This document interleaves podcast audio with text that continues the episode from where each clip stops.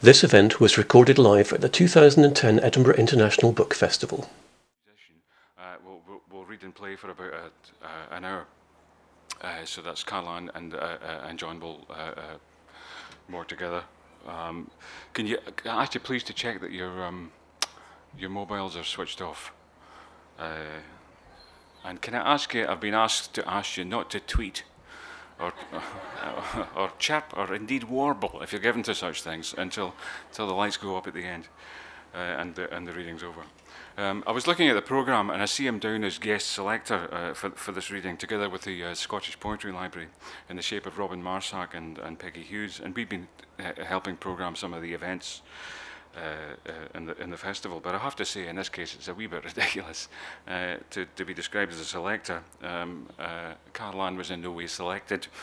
Um, however, there was a name on the the list that was there before you started to compile the list. Uh, it was it was Duffy's. Um, this is down to um, one simple fact, really. It's not because she's poet laureate, you know that. It's not because she's, you know, the, the, first woman poet laureate, or maybe more significantly, the first Scottish poet laureate. Um, it's not because Duffy's done more to uh, dissolve the fear and, and weariness about contemporary poetry as a trustworthy form of, of, of, human speech in this country than just about anyone I can think of in the last 50 years. It's not because of her great uh, uh, generosity towards our fellow poets are, are, and their great encouragement of, of new and old talent. Um, it, it's really simple. Duffy's almost the, you know the top of any list because of the poetry's uh, the poetry that she's written and the poetry that she continues to write. Uh, she's achieved something I think a lot more poets would if they could, which is a kind of poetry that's intelligible to everyone, but written with no compromise in its in its sophistication, in its complexity, and in, in its intelligence. And I think uh, Carol Ann's own definition of poetry as a form of, of uh, secular prayer sort of says it all for me, really. Our, our, our, poems don't offer kind of easy comfort, and they're trying to make sense of, you know, the senseless things that come up uh, in our lives. But what they do do is remind us that the things that are sacred are, are really already inside us, already part of our lives. And, that's, and what poetry can do is give those things a, uh, a meaningful shape, a form of words uh, through which we can recognize them as communal experiences, a way of saying to each other that we're all in this together. In short, I think Carol Ann writes the kind of poetry that confers in our lives some, some dignity, some sense, some grace, uh, uh, and, and some music. Um, and that's, I think, the best kind. This has got a really poor face. It can also be unbelievably funny to the point that I've, wet myself at, uh, at the readings. I should mention that too. You know all this. This is why you're here. Um, I'm, I'm, hoping that she'll read some poems from her, her, her, her, new collection coming out next year called The Bees. Uh, but uh, in the meantime, can you give a very warm Edinburgh welcome to John Sampson and Carol Ann Duffy?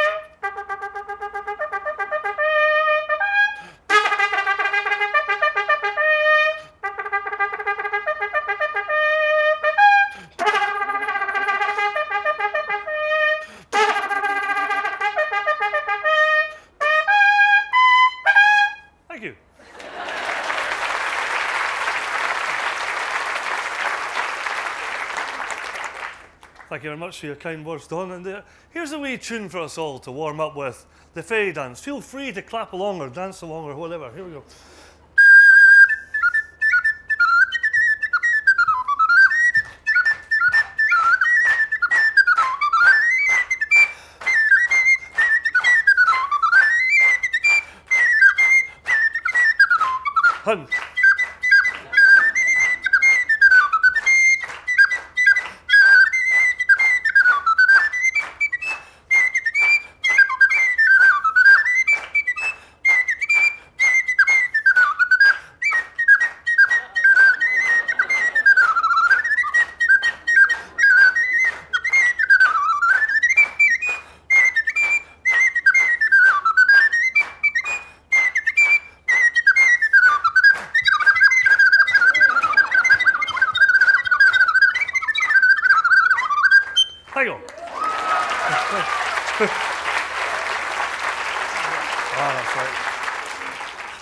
This is my favourite one because um, my mother liked this one. It's, uh, I unashamedly play it for her, The Dark Island.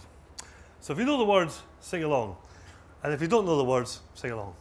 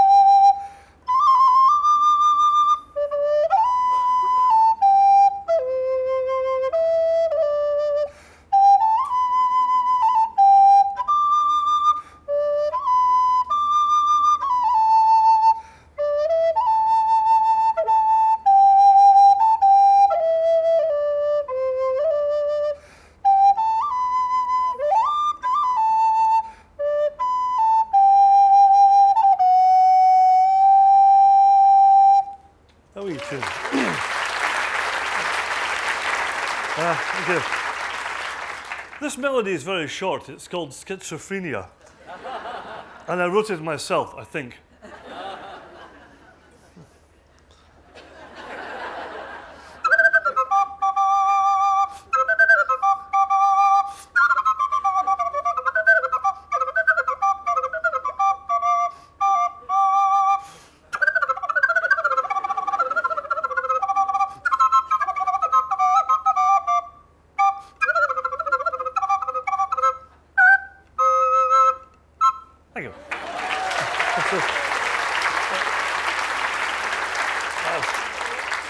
Play a couple more, but I wanted to show you my baby one.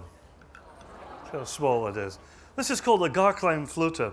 It doesn't actually have a translation into English, but in Scots I tend to call it a daft wee whistle.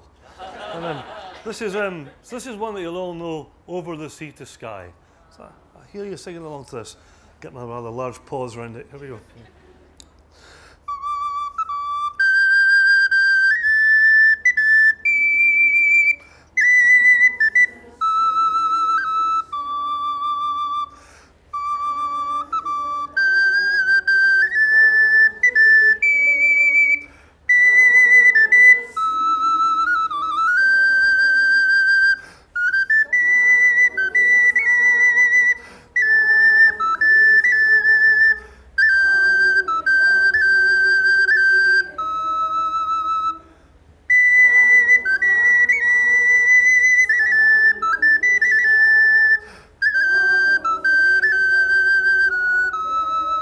And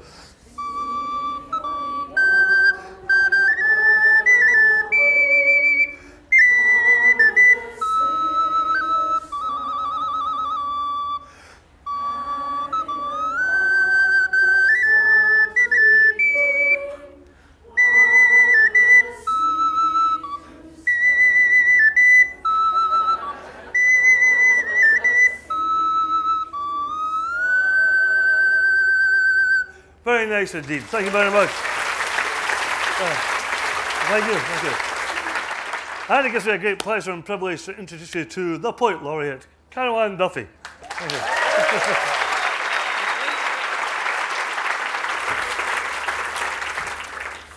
Thank you very much. It's wonderful to be here at the best book festival in the world. And, um, and to share this event with um, John, who was given to me by the Queen.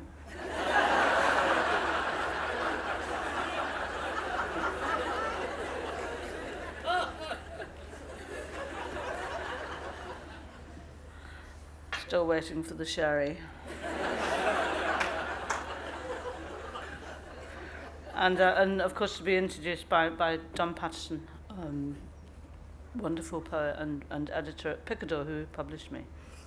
So I thought in my first little section I'd read some old poems from The World's Wife. And um, I loved, when I wrote the, the poems in The World's Wife, looking at the stories that I'd grown up with that had fed my imagination, educated me, made me, in a sense, the kind of, of writer I was to become. It was never my intention um, to, to do some kind of subversive anti-male um, book, more to celebrate story. And um, the very first of these poems that I wrote looked um, at Ovid and his story of King Midas. And I'd been enthralled by this as a child when Midas was granted his wish by the gods and asked that everything he touched would turn to gold. But older, I felt queasy when I remembered the story, perhaps at the idea of being his lover shortly after the wish had been granted. So here is Mrs. Midas. She's a very good cook. She's in her kitchen, everything's going well.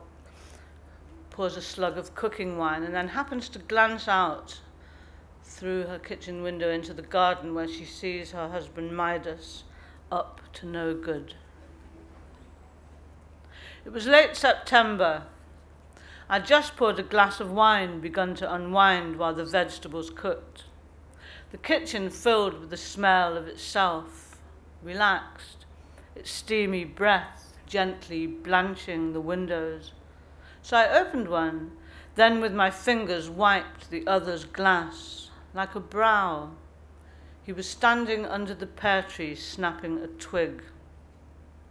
Now, the garden was long and the visibility poor, the way the dark of the ground seems to drink the light of the sky but that twig in his hand was gold. And then he plucked a pear from a branch. We grew Fondante d'Automne. And it sat in his palm like a light bulb. On. I thought to myself, is he putting fairy lights in that tree? he came into the house. The doorknobs gleamed. He drew the blinds. You know the mind. I thought of the field of the cloth of gold and of Miss Macready. He sat in that chair like a king on a burnished throne. The look on his face was strange, wild, vain. I said, What in the name of God is going on? He started to laugh. I served up the meal. For starters, corn on the cob. Within seconds, he was spitting out the teeth of the rich he toyed with his spoon, then mine, then with the knives, the forks. He asked where was the wine. I poured with a shaking hand a fragrant bone dry white from Italy, then watched as he picked up the glass, goblet, golden chalice, drank. It was then that I started to scream. He sank to his knees. After we'd both calmed down, I finished the wine on my own, hearing him out. I made him sit on the other side of the room and keep his hands to himself. I locked the cat in the cellar. I moved the phone. The toilet I didn't mind. I couldn't believe my ears how he'd had a wish. Look, we all have wishes. Granted. But who has wishes granted? Him. Do you know about gold? It feeds no one. Aurum, soft, untarnishable, slakes no thirst. He tried to light a cigarette. I gazed, entranced as the blue flame played on its luteous stem. At least, I said, you'll be able to give up smoking for good. Separate beds. In fact, I put a chair against my door, near petrified. He was below, turning the spare room into the tomb of Tutankhamun. you see, we were passionate then, in those halcyon days, unwrapping each other rapidly like presents, fast food.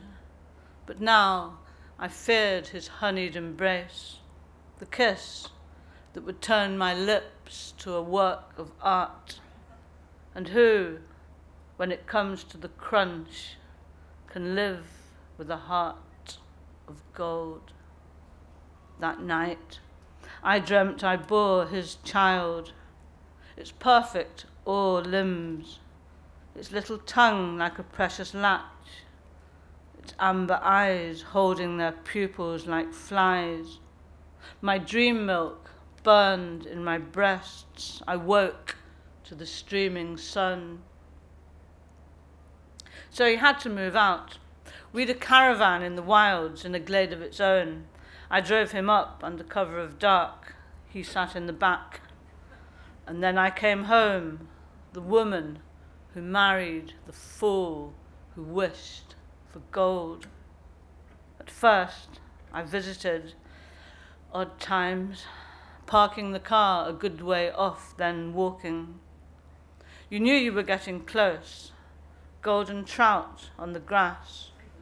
One day, a hare hung from a larch, a beautiful lemon mistake, and then his footprints glistening next to the river's path. He was thin, delirious, hearing, he said, the music of Pan from the woods. Listen, that was the last straw. What gets me now is not the idiocy or greed, but lack of thought for me, pure selfishness. I sold the contents of the house and came down here. I think of him in certain nights, dawn, late afternoon, and once a bowl of apples stopped me dead. I miss most, even now, his hands, his warm hands on my skin, his touch.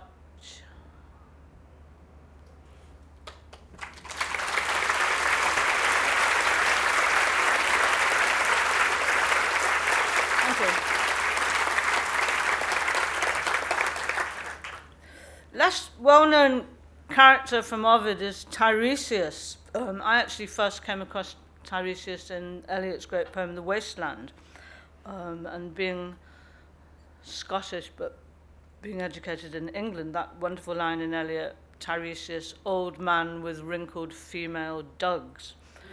I read as a teenager as as Tiresias had like two pets. um,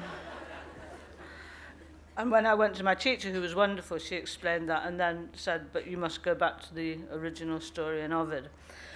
And the bit I'm concentrating on in the poem um, is the part when Tiresias, who would have been a middle-aged man, went out for um, a walk in the woods, and on his walk he encountered two snakes attempting to couple. And he didn't like the look of this at all, so he prevented it by beating the snakes to a pulp with his walking stick, as you would. And of course, the Greek gods were always looking down on mortal activity, and they were very angry with Tiresias for doing this to the snakes, and they punished him then and there by turning him into a woman for seven years.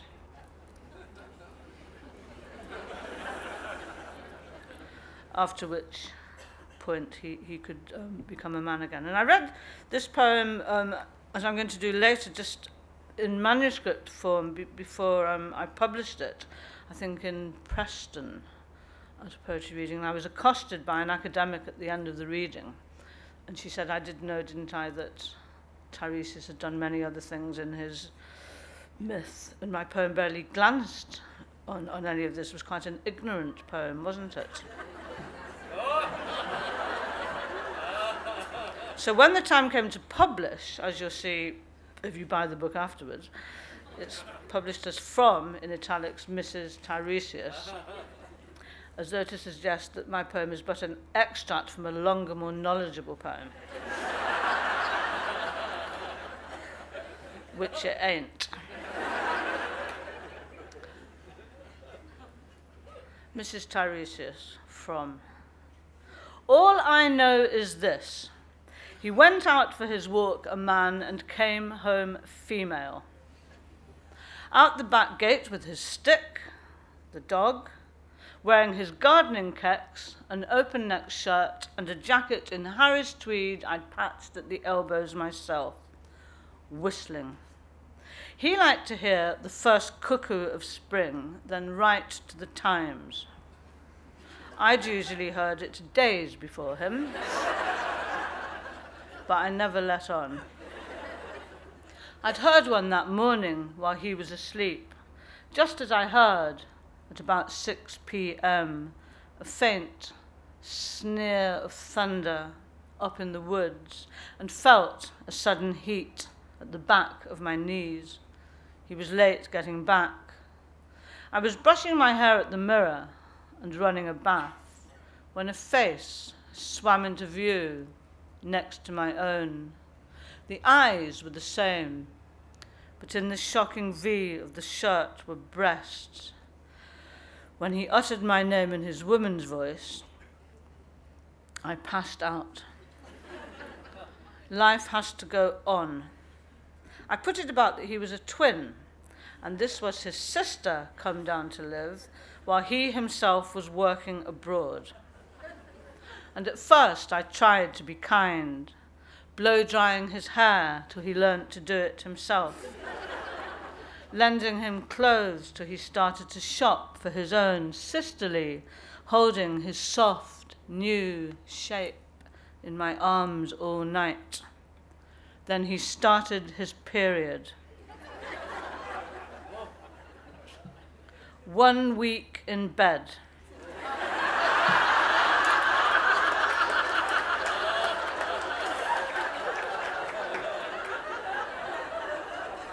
Two doctors in. Three painkillers four times a day and later a letter to the powers that be demanding full paid menstrual leave 12 weeks per year.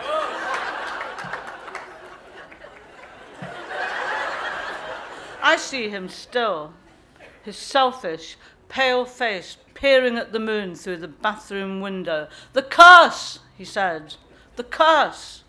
Don't kiss me in public, he snapped the next day. I don't want folk getting the wrong idea. It got worse. After the split, I would glimpse him out and about, entering glitzy restaurants on the arms of powerful men, though I knew for sure there'd be nothing of that going on if he had his way, or on TV, telling the women out there how, as a woman himself, he knew how we felt. His flirt's smile. The one thing he never got right was the voice, a cling peach slithering out from its tin. I gritted my teeth. And this is my lover, I said, the one time we met at a glittering ball under the lights among tinkling glass, and watched the way he stared at her violet eyes, at the blaze of her skin, at the slow caress of her hand on the back of my neck, and saw him picture her bite, her bite at the fruit of my lips, and hear my red, wet cry in the night as she shook his hand, saying, How do you do? And I noticed then his hands, her hands, the clash of their sparkling rings and their painted nails.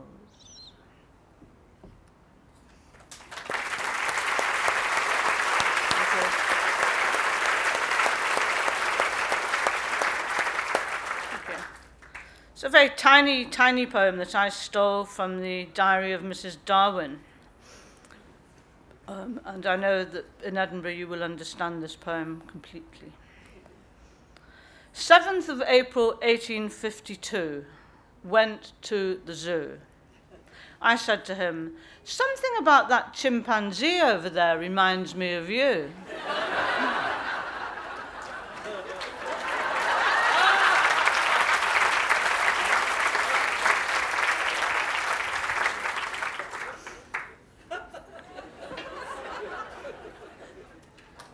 it's true.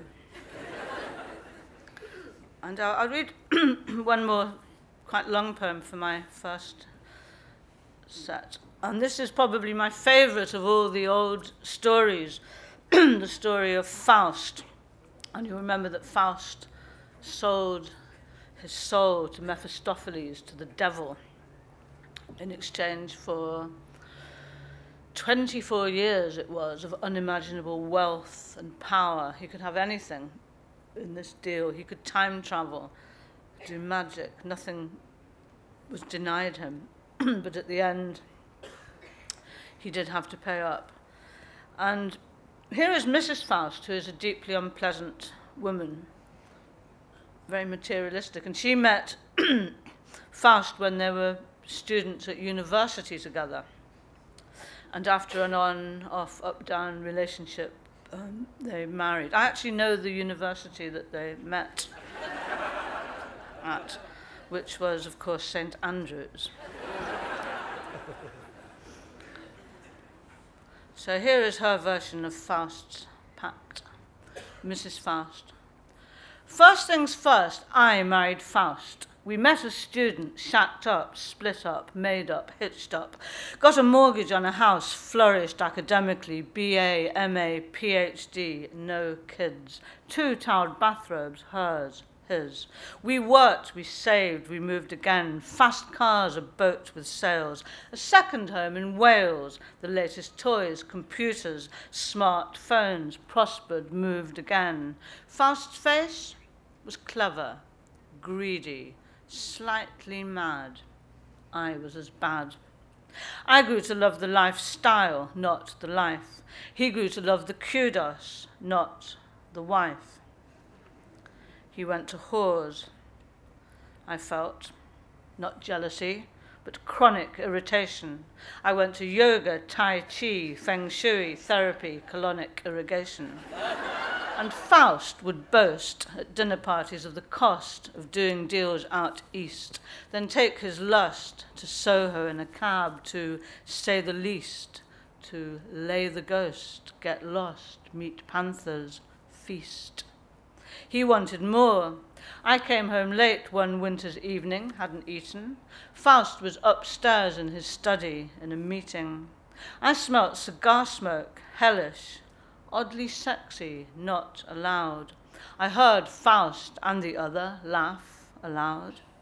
Next thing, the world, as Faust said, spread its legs. First politics, safe seat, MP, right hon, KG, then banks, offshore, abroad, and business, vice chairman, chairman, owner, lord. Enough? Encore. Faust was cardinal, pope, knew more than God, flew faster than the speed of sound around the globe, lunched, walked on the moon, golfed, holding one, lit a fat Havana on the sun.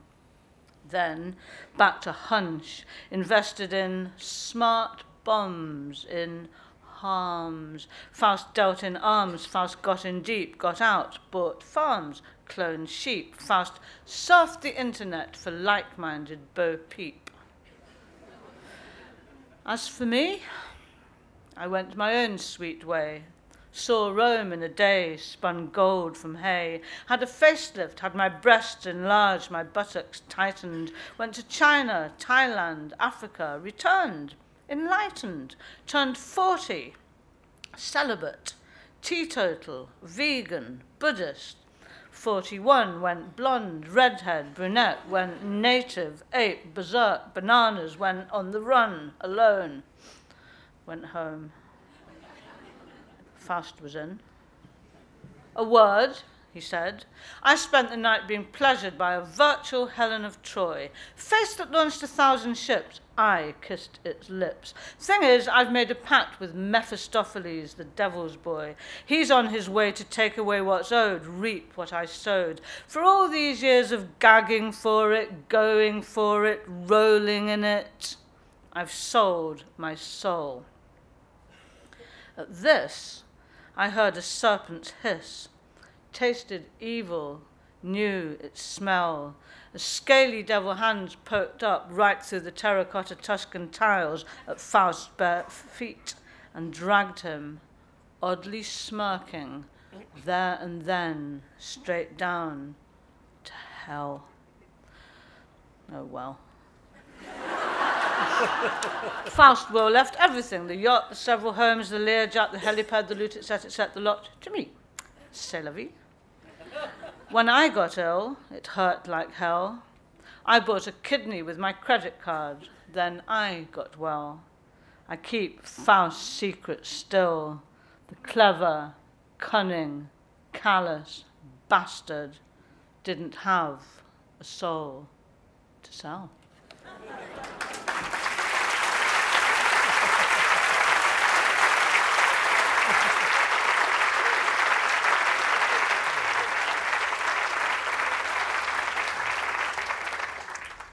Thank you. Now, I just wanted to show you my crumhorn uh, for obvious reasons. It's sort of a, it's a, it's quite an old instrument. And here's a tune from the 16th century. Now, is the month of May.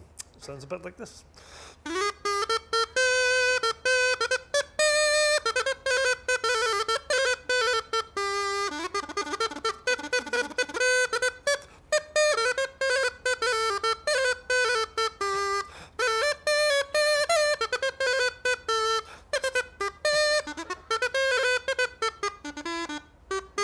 Crumhorn. Alright. And I wanted to show you my new instrument. This is my new instrument. And where do you think this comes from? The Gorbals? No, no further east than that. It comes from, sorry, did someone say China? I thought I heard you say that. So China, yeah.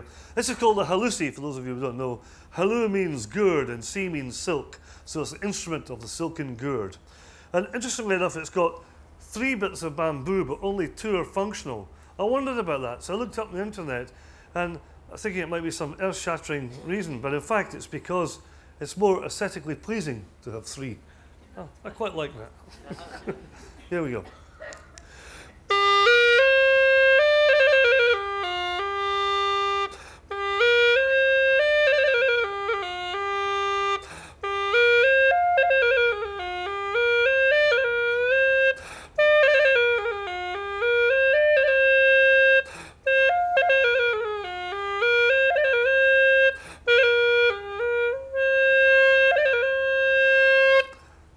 For you.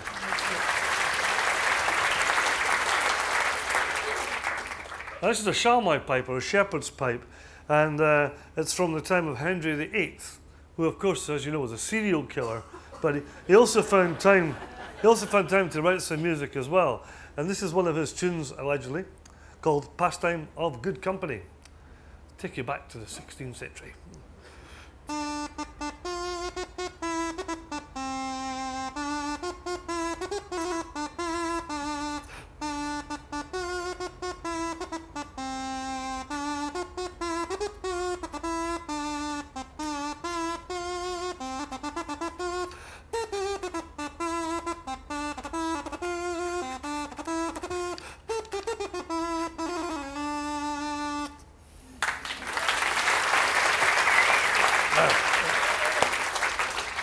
Didn't tell Carol Ann about this, but we had a very, we've got a very special guest here this evening, indeed. And it is, of course, Mozart. That's uncanny. Yes. It's good to be back. I see nothing much has changed. so I wanted to play one of my greatest works. I in the kleine Nachtmusik, a little night music, but normally we'd have the orchestra here today, but since I've just arrived, I'll just do it myself.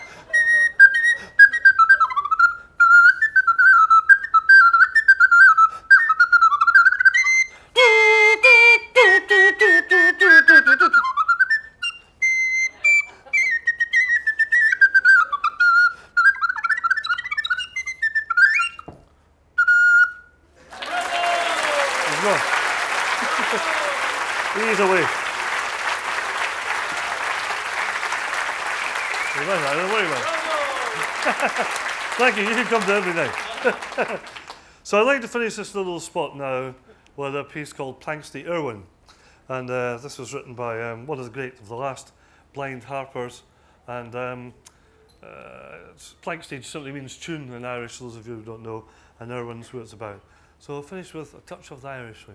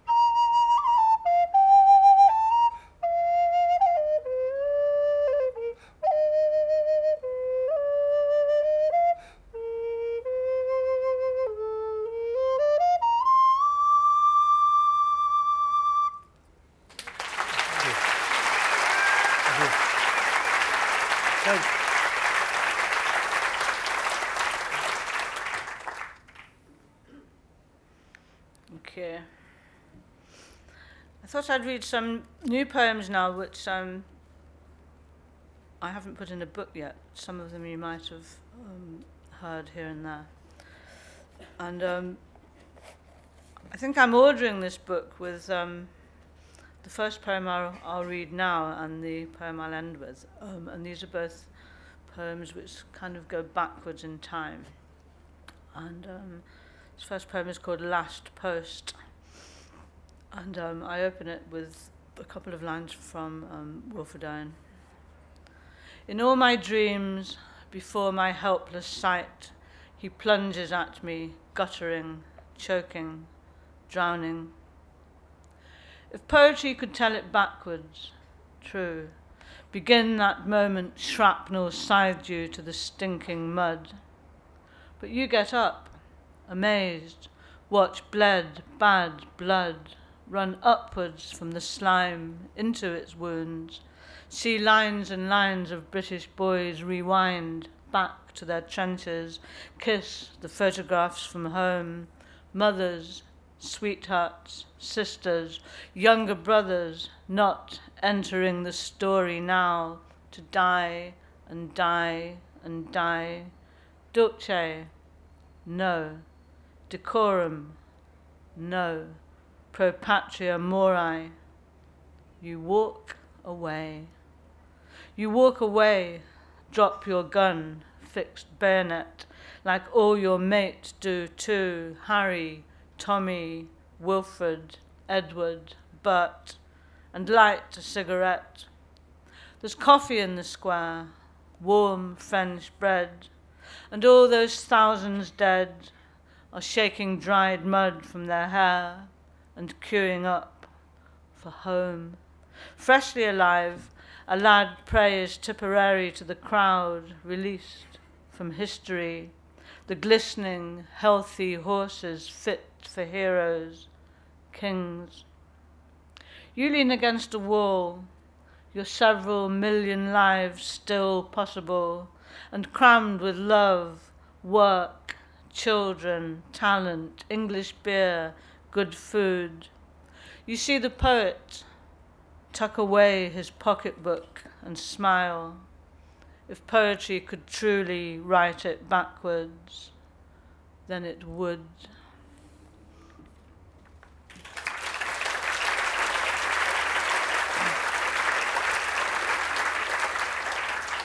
And of course, um, my um, interest in writing that poem was not so much to look at the past, but very much um, to the present and the wars that we're currently occupied in.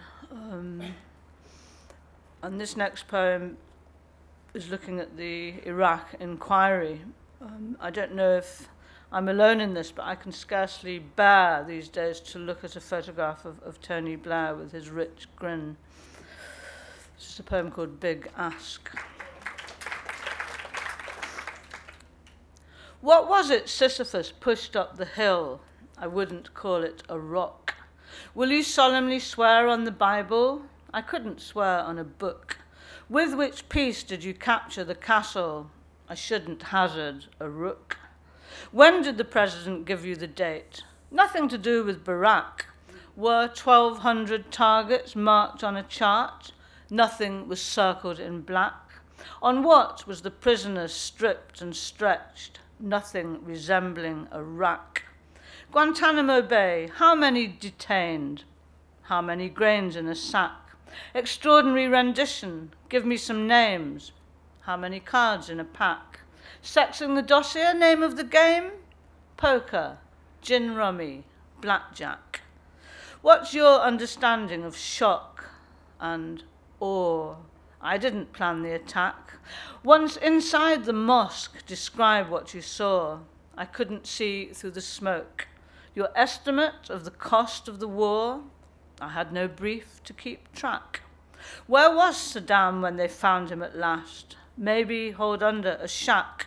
What happened to him once they'd kicked his ass? Maybe he swung from the neck.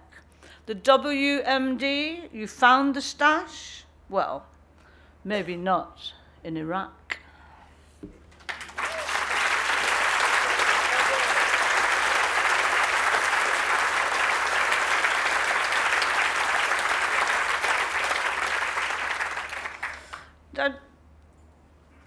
Talking to uh, Don before the reading, and it's very interesting as a poet how it takes maybe some years before you notice what what you're writing about. And I've recently noticed that in my poems, unsummoned bees um, were present sometimes as an image in a poem, um, and then a little as as the subject. So this is a very um, free response, not an adaptation even or a translation, to um, part of Virgil's long poem about the civilization of bees and how to keep bees.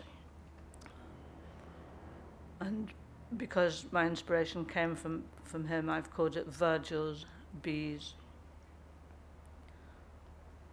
Bless air's gift of sweetness, honey from the bees inspired by clover, marigold, eucalyptus, thyme, the hundred perfumes of the wind. Bless the beekeeper who chooses for her hives a site near water, violet beds, no yew, no echo. Let the light lilt, leak, green or gold, pigment for queens, and joy be inexplicable but there, in harmony of willow herb and stream, of summer heat and breeze, each bee's body at its brilliant flower, lover stunned, strumming on fragrance, smitten. For this, let gardens grow where bee lines end, sighing in roses, saffron blooms, buddleia, where bees pray on their knees, sing praise in pear trees, plum trees. Bees are the batteries of orchards, gardens. Guard them.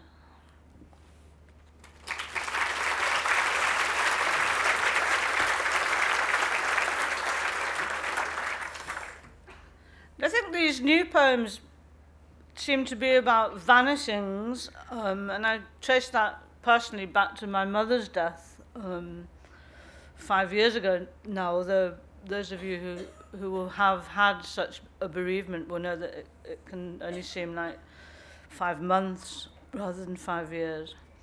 Um, and I didn't write for three years any adult poems after her death, I was kind of deafened by it. I was able to what I think of as paddle in children's poetry, but I wasn't able to go further into the sea and swim. And here is a poem which celebrates um, something that she loved as much as I do, which is the names of British pubs. Um, and I hate when new pubs um, suddenly appear with, with meaningless names. What I love is how the names of our pubs celebrate the local, um, a person, an occupation, an animal, a bird, a piece of history, a local connection. Um, and I've taken my title from, from Burns. Um, my poem is called John Barleycorn, and although in his poem Burns was celebrating the drink, in my poem I'm celebrating the names of pubs, and my John Barleycorn is a kind of green man that I run after through the names of all these pubs. So I do hope that you find your own pubs named in the poem. I'm ashamed to say that I wrote this poem, I didn't once have to look up any names, they just flowed out. John Barleycorn. Although I knew they'd laid him low, thrashed him, hung him out to dry, had tortured him with water and with fire, then dashed his brains out on a stone. I saw him in the seven stars and in the plough. I saw him in the crescent moon and in the beehive and the barley mow, my green man, newly born, alive, John Barleycorn. I saw him seasonally at harvest time in the wheat sheaf and the load of hay. I saw him, heard his laughter in the star and garter, in the fountain, in the bell, the corn dolly, the woolpack, and the flowing spring. I saw him in the rising sun, the moon and sixpence, and the evening star. I saw him in the rose and crown, my green man, ancient, barely born, John Barleycorn. He moved through Britain, bright and dark like ale in glass. I saw him run across the fields towards the gamekeeper, the poacher, and the blacksmith's arms. He knew the ram, the lamb, the lion, and the swan, white hart, blue boar, red dragon, fox, and hounds. I saw him in the three goats' heads, the black bull and dun cow, shoulder of mutton, griffin, unicorn, green man, beer born, good health, long life, John Barleycorn. I saw him festively when people sang for victory or love or New Year's Eve in the raven and the bird in hand, the golden eagle, the kingfisher, the dove. I saw him grieve or mourn, a shadow at the bar in the falcon, the marsh harrier, the sparrowhawk, the barn owl, cuckoo, nightingale, a pint of bitter in the Jenny Wren for my green man, alone, forlorn, John Barleycorn. Britain's soul, as the crow flies, so flew he. I saw him in the holly bush, the yew tree, the royal oak, the ivy bush, the linden. I saw him in the forester, the woodman.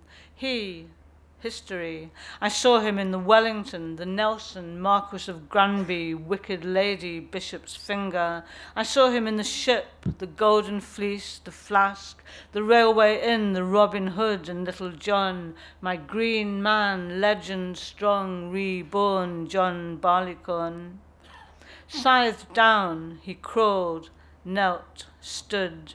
I saw him in the crow, newt, stag, all weathers, noon or night. I saw him in the feathers, salutation, navigation, not, the bricklayer's arms, hop in, the maypole, the regiment, the horse and groom, the dog and duck, the flag.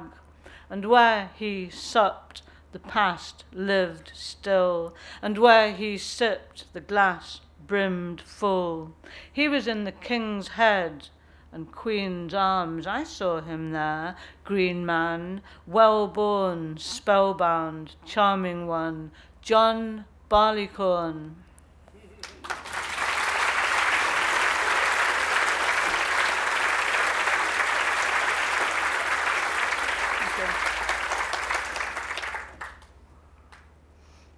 Cold.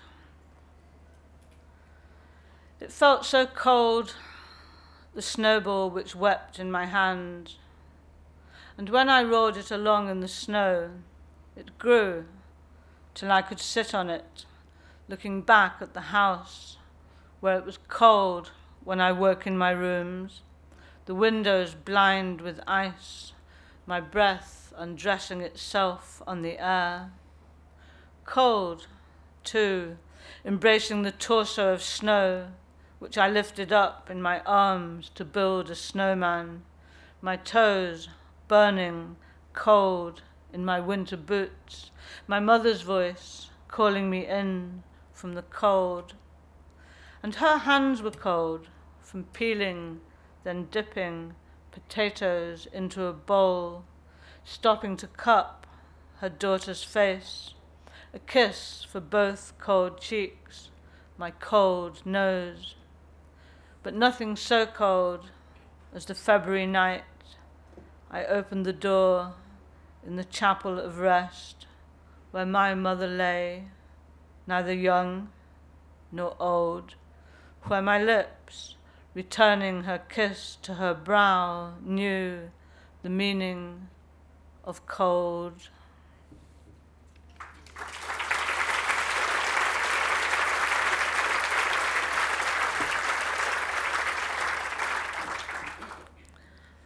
And this is a very new poem written to um, single-handedly prevent the post office from removing the names of our counties when we write letters. And it's just called The Counties. But I want to write to an Essex girl greeting her warmly but I want to write to a Shropshire lad, brave boy, home from the army. And I want to write to the Lincolnshire poacher to hear of his hair, and to an auntie in Bedfordshire who makes a wooden hill of her stair. But I want to post a rose to a Lancashire lass, red, I'll pick it, and I want to write to a Middlesex mate for tickets for cricket. And I want to write to the Ayrshire cheesemaker and his good cow and it is my duty to write to the Queen at Berkshire in praise of Slough. But I want to write to the national poet of Wales at Ceredigion in celebration, and I want to write to the Dorset giant in admiration, and I want to write to a widow in Rutland in commiseration, and to the Inland Revenue in Yorkshire in desperation. But I want to write to my uncle in Clackmannanshire in his kilt, and to my scrumptious cousin in Somerset with her cidery lilt. But I want to write to two ladies in Denbighshire near Llangollen, and I want to write to a laddie in Lanarkshire, dear Lachlan.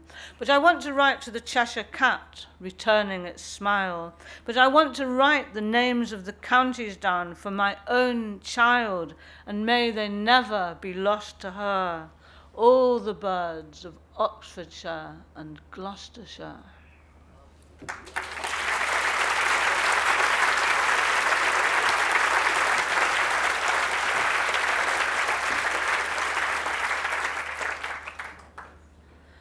Thank you. Like most poets, I vehemently disagree with Philip Larkin on almost everything. Um, and um, I do love myth. What he called the myth kitty. So this is Atlas, and it occurred to me that Atlas is um, a very pertinent symbol to our time. And um, I read this poem in the hope that we can all donate a lot more than we have been to um, the people of Pakistan.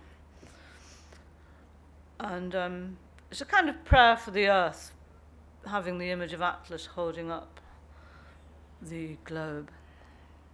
Atlas.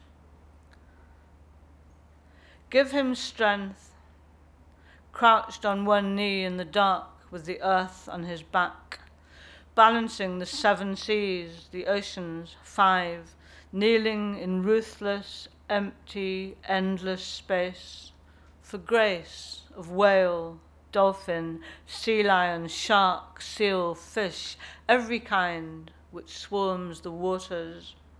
Hero. Hard too, heavy to hold, the mountains, burn of his neck and arms taking the strain. Andes, Himalayas, Kilimanjaro, give him strength. He heaves them high to harvest rain from skies for streams and rivers. He holds the rivers, holds the Amazon, Ganges, Nile, hero, hero. Hired by no one, heard in a myth only, lonely. He carries a planet's weight, islands and continents, the billions there. His ears the last to hear their language, music, gunfire, prayer. Give him strength, strong girth, for elephants, tigers, snow leopards, polar bears, bees, bats, the last ounce of a hummingbird. Broad backed in infinite, bleak, black, he bears where earth is, nowhere, head bowed, a genuflection to the shouldered dead, the unborn's hero he is, love's lift. Sometimes the moon rolled to his feet, a gift.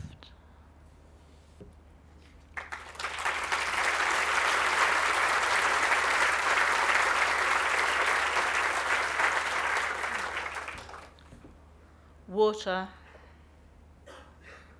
Your last word was water, which I poured in a hospice plastic cup, held to your lips, your small sip, half smile, sigh, then, in the chair beside you, fell asleep. Fell asleep for three lost hours, only to waken, thirsty, Hear, then see a magpie worn in a bush outside, dawn so soon, and swallow from your still, full cup. Water, the times I'd called as a child for a drink till you'd come, sit on the edge of the bed in the dark, holding my hand, just as we held hands now, and you died a good last word. Night since I've cried, but gone to my own child's side with a drink, watched her gulp it down, then sleep. Water, what a mother brings through darkness still to her parched daughter.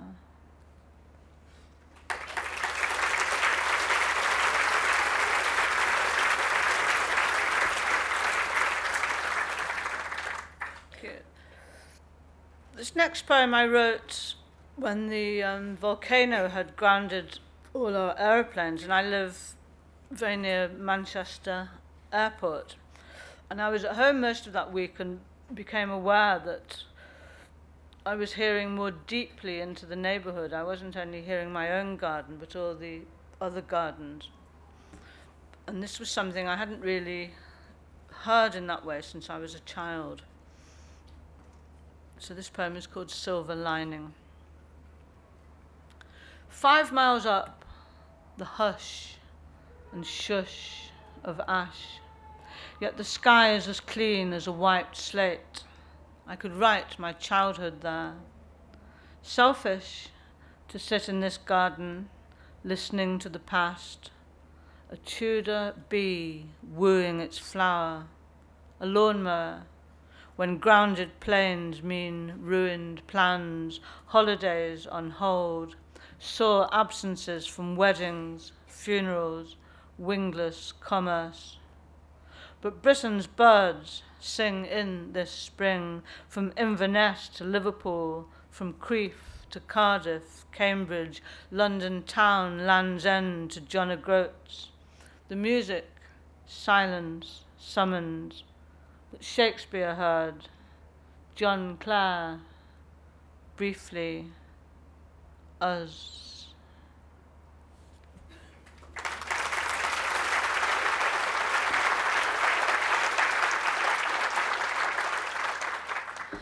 Thank you. It's quite quite funny because I'm reading these poems kind of not really finished, as, as you'll see. Um, that last line should have included Burns, but I missed it out.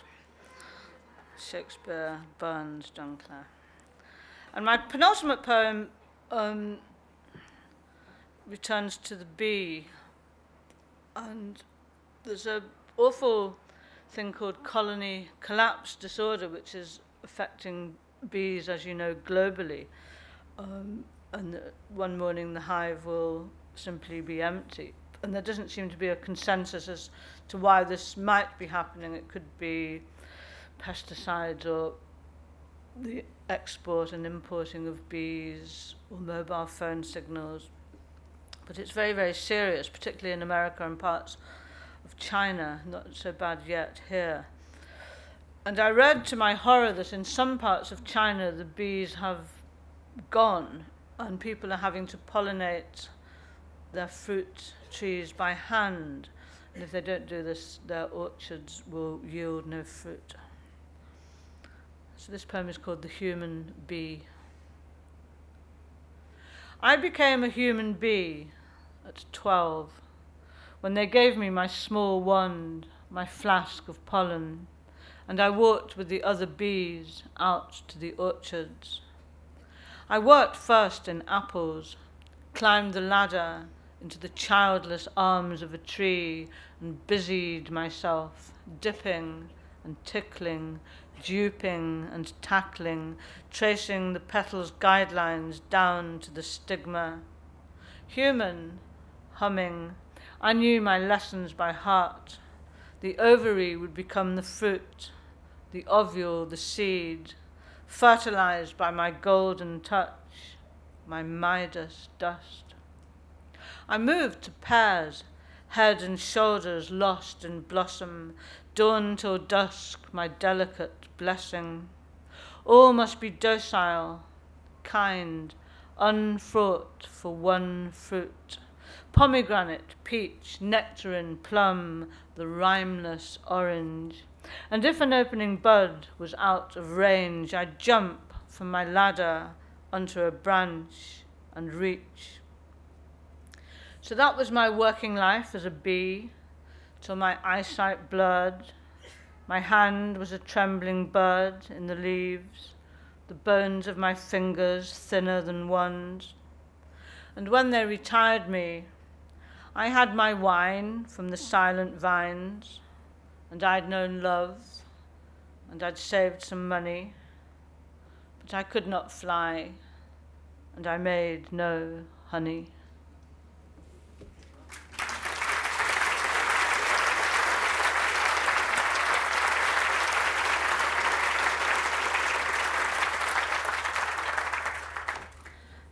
Thank you so much. And John and I thought we would do my last poem together. Um, and this is the, the third poem I'll read this evening for my mother. Um, in the poem, I imagine that the very first time I meet her is at the moment of her death when I, I was with her. And then, as I did in the, the last post poem, we, we go back together um, in time. So it's a kind of um, resurrection in language. And um, I was very grateful um, to have written this poem. And um, after an image of some flowers in the poem, which you'll hear, I, I call it premonitions. We first met when your last breath cooled in my palm like an egg. You dead, and a thrush outside sang it was morning. I backed out of the room, feeling the flowers freshen and shine in my arms. The night before, we met again to unsay unbearable farewells, to see our eyes brighten with re-strung tears. Oh, I had my sudden wish, though I barely knew you, to stand at the door of your house, feeling my heartbeat calm as they carried you in, home, home and healing then slow weeks, removing the wheelchair, the drugs, the oxygen mask and tank, the commode, the appointment cards, until it was summer again, and I saw you open the doors to the gift of your garden. Strange and beautiful to see the roses close to their own premonitions, the grass sweeten and cool and green where a blackbird eased a worm into the lawn.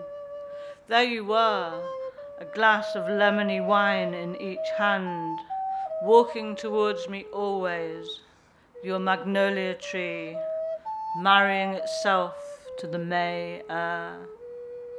How you talked, and how I listened, spellbound, humbled, daughterly to your tall tales, your wise words, the joy of your accent, un English, dancey, humorous, watching your ash hair flare and redden, the loving listening of who we had been, making me place my hands in your warm hands, younger than mine are now.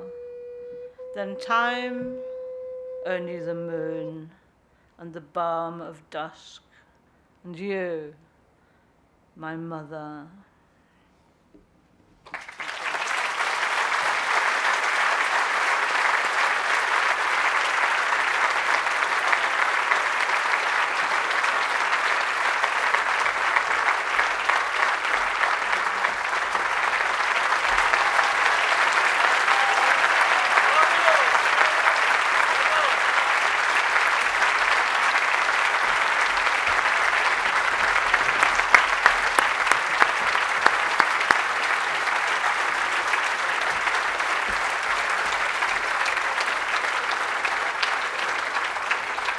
Just to tell you very quickly that uh, if you want to take uh, John Sampson's Devastating Lips home with you, his new CD, Skull and Kink, is also on sale in the signing tent where both Carol Ann and him are now headed. So thanks for coming.